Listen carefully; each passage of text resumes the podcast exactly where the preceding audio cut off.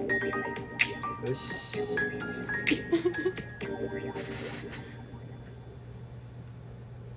はいこんにちは上村ですいつも、えーラジオ聞いてくださってありがとうございます今日はですねえーまあ何歳かなわかんないんです けど若い女性の人らしき人に来てもらったんですが名前を言う名前何にしますかね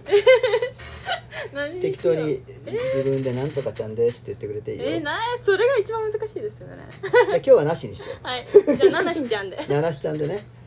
まあ20代前半で七七ちゃんなんですがちょっと質問があるらしくてなんかバイバイドクのことなんかき話聞いたんだって あそうですねなんか岡山県は結構梅毒が多いって言われてうんで学校でなんうんかそういうのを習って、うん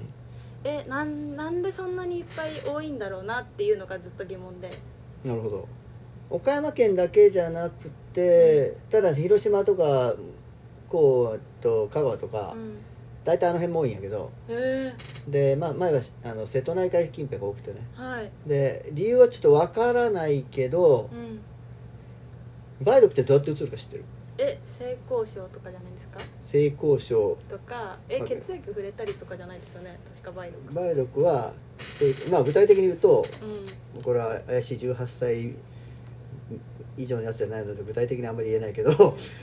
まあ普通に性域同士の性交があるじゃないですか、うんはいそれ以外は何があるえー、それ以外ですか、うん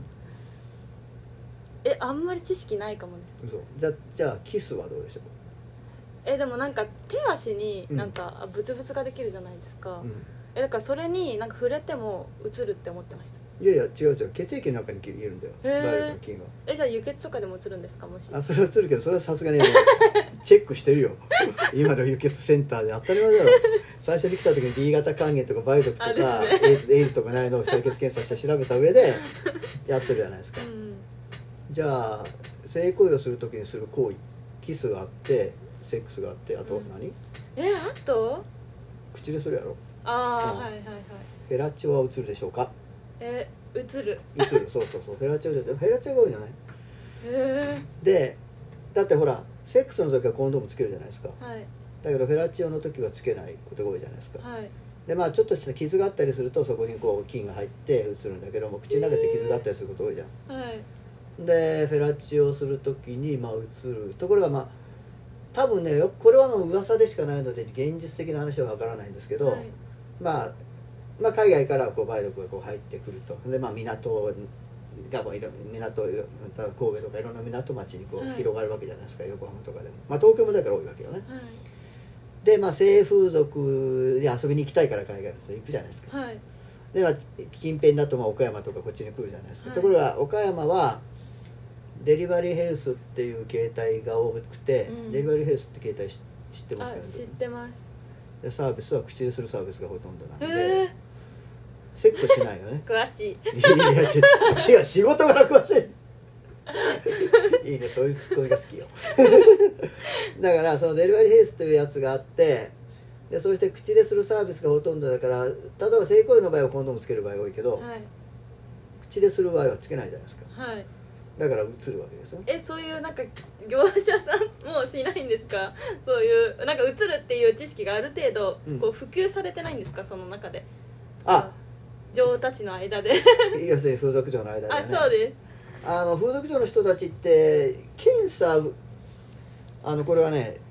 ソープとかははい保健所がそういう行為をするかもしれないっていうので定期的な検査が組まれてるけど、えーはいあのデリバリーヘルスの場合はそういう行為をしないっていうのが建前になっていて、はいだからそのなんか定期的に検査をしなければいけないっていうその保健所の決まりがないんよえーあとはその店が個人的にそういうことを促すか、はい女の子が自分で勉強してするかだからえだー、か知ららなかっ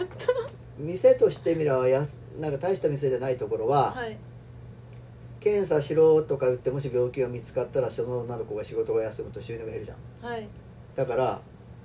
仕事あの検査しろってわざと言わないんだよねあーえほんで女の子をし仕事させて、まあ、病気になったら使い捨てみたいなーえでも近頃はやっとこう女の人たちも、はいまあうちのクリニックなんかもたくさん来てるけど、いまあ、女の子同士でこう話し合ってやっぱりした方がいいよみたいな感じであー月に1回検査をしてで病院の中に来てくれたらこれこれこういうことで病気うつるから気をつけようねみたいなことアドバイスできるけど、はいはいまあ、みんなが来るわけじゃないんでだから来ないじゃないですかでうちのって知らんかったよああなた仕事してるわけじゃないけ知らなどかった仕事してないですよはいしね、てな いですちゃんとちゃんとみんなに言っとかないとねしてないですいや、まあ、そういう言い方すると今度仕事してる人が良くない人みたいに聞こえるから、はいまあいいいろんなお仕事はちゃんとした仕事ですよ 株上げた だからそれでうつるうつることを知らないだって女の仕事してる女の人に喉にも性病が感染するよってのは全然知らなくてびっくりした子もいたりしてああ確かにだから「え仕事してるのそれ習ってないの?」って聞いたら「知りませんでした」とか言うわけうんだからあんまりそれ動くと椅子がギシギシしてた から固定した動きで言ってくれるからはいで だからそういうのは気をつけてくれたらいいんだけどってだからまあもともとそういうのないからだからはいそういうことで梅毒が喉から全身喉に来るだけじゃなくて喉の粘膜から血液に入って全身に広がるから梅毒がうつるわけね、はいエイズもそうエイズも喉の粘膜から吸収されて傷に傷が吸収されて血液に入っていって全身に行じくゃかあらエうイズつるも同じで映るんですフかェラチオでうつるよいだからまあフェラチオするときはこの人とだったらエイズになってもいいわ梅毒になってもいいわぐらいの気持ちでいやそんな人いませんあ失礼しました じゃあゴムでもゴムつけんだろフェラチオの時いやーしないですや ろしないいや違うあフェしラないチオでをすしない私失礼しました そういうことです ねだからそれで喉でうつるわけですねはいだからそういうことであのまあこれはあくまでもそういうことで西日本のやつ大阪とかの神戸とかの来た人たちが西日本の方で遊んではいそしてまあそのオーラルセックスが主体のはいそういうところで移されて、でその女性の方々が今度は一般の方や日本のお客さんにも移してでそれがこうの普通の仕事してない夫婦の間とか恋人同士に移り合ってはいみたいな感じで、どんどんどんどん広がっていってるのかなとだから最初の方は本当に岡山は全国的に1位だったり2位だったり3位だったりするのがずっと続いて、で今頃はちょっと頑張って落ちてきたりそういうのもまた上位に上がったりって広島や香川もやっぱり多くてはいあとやっぱりそうそういう風俗系のところが有名な例えばいろんなプロ熊本とか、はいそういういろんなところでやっぱ上がってくるのね。うーんでも一般にはそういうことが起きるのでまあねしないらしいのでよかったですけどまあ移りますよって、まあ、キスでも移る可能性がだからあるわけですよねキス口の中に傷があってねはいお互いがこう移るということがありますなので性感染症はその梅毒だけじゃなくていろんな病気があって特にクラミジア感染症っていう意味じゃないですかクラミジア感染症って例えば高校生で性行為をしている人の何人に1人ぐらいプラスが出ると思いますえー、でも10人とかおすごいなやったなんか私の性教育の講義でも聞いたことあるよねあれよ ねそうそう10人に1人だね10人に1人ぐらい多くても大人になってくるともっと多いかなと思うんですよね、へえでそれもやっぱりでもクラミジアが膣に出るのがそれをプラスが出るっていうことは、うん少なくても10人に1人以上はゴムをつけてないってことだね、うんコンドームをつけてないってことだねだからコンドームをつけずにセックスをするとそうなりますよってえでも私すごい疑問なんですけど、うんなんか例えばゴムが破れちゃったりとかするじゃないですか、はそういうので映ったりするんですかあ映ることあるよやっぱり、へえ当然精子も漏れて赤ちゃんができると同じように当然ゴムも漏れたら映るじゃないですかだから、うんそれはよくあるんだよねあなたのことは言わ言わなくていいんだけ ど友達とかでゴムをつけずにややってますよとかよくやってますよみたいな話は聞くでしょえなんかそのつけたら気持ちよくないっていうのを聞いたことはあります、どっちがえ男が女がですあ女性の方が女がなんかゴムの感じが嫌だっ生の方がいいてうんがいいらしいですね、あじゃあそういう人たちは必ずそういう人たちはちなみに聞くけどうん避妊はちゃんとピルを飲んでいないよねきっいとや飲んでないと思いますどうするのそれえいやまあなんかできたらできたじゃねみたいなああ考え方ですねみんなまあできたらできたじゃねって考えるけど実際できた時に焦るのは本人よねですねそういう時に限ってめっちゃ慌てるよななんかシーンとするけ どだってまあ仲がいい間はみんな調子がいいから、はいあのけあの子供ができたら結婚するよとか、はい一緒になろうねとか言うけど、はいはい実際そうなってみると現実に急に現実感が出てきてまあ大体男は逃げるよねですね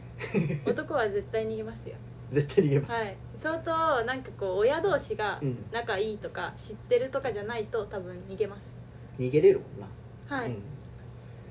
なのでまあよくに私たちはあの結婚しもう子供ができたら結婚したらいいですよとか、うん子供ができても産めるので私たちは特に避妊に気をつけてないんですみたいな若い方が、まあ、いらっしゃるんですけど、まあ、中にちゃんと結婚してうんあのちゃんと育てられてるちゃんとした人も当然いらっしゃいますそれはもう全然若い方はダメだということはないんですがやっぱりある程度の方はそういうことが起きやすいよですねね、だからやっぱりコンドームだけではなくてやっぱりピルを飲んでの避妊っていうのはうん絶対大事だと思うんですけどピルはなんでみんな飲まないの女の子はえーっ何が嫌なのと、うんなんか副作用がすごいイメージっていうのがあるのと、うんあとはなんかいちいち高いっ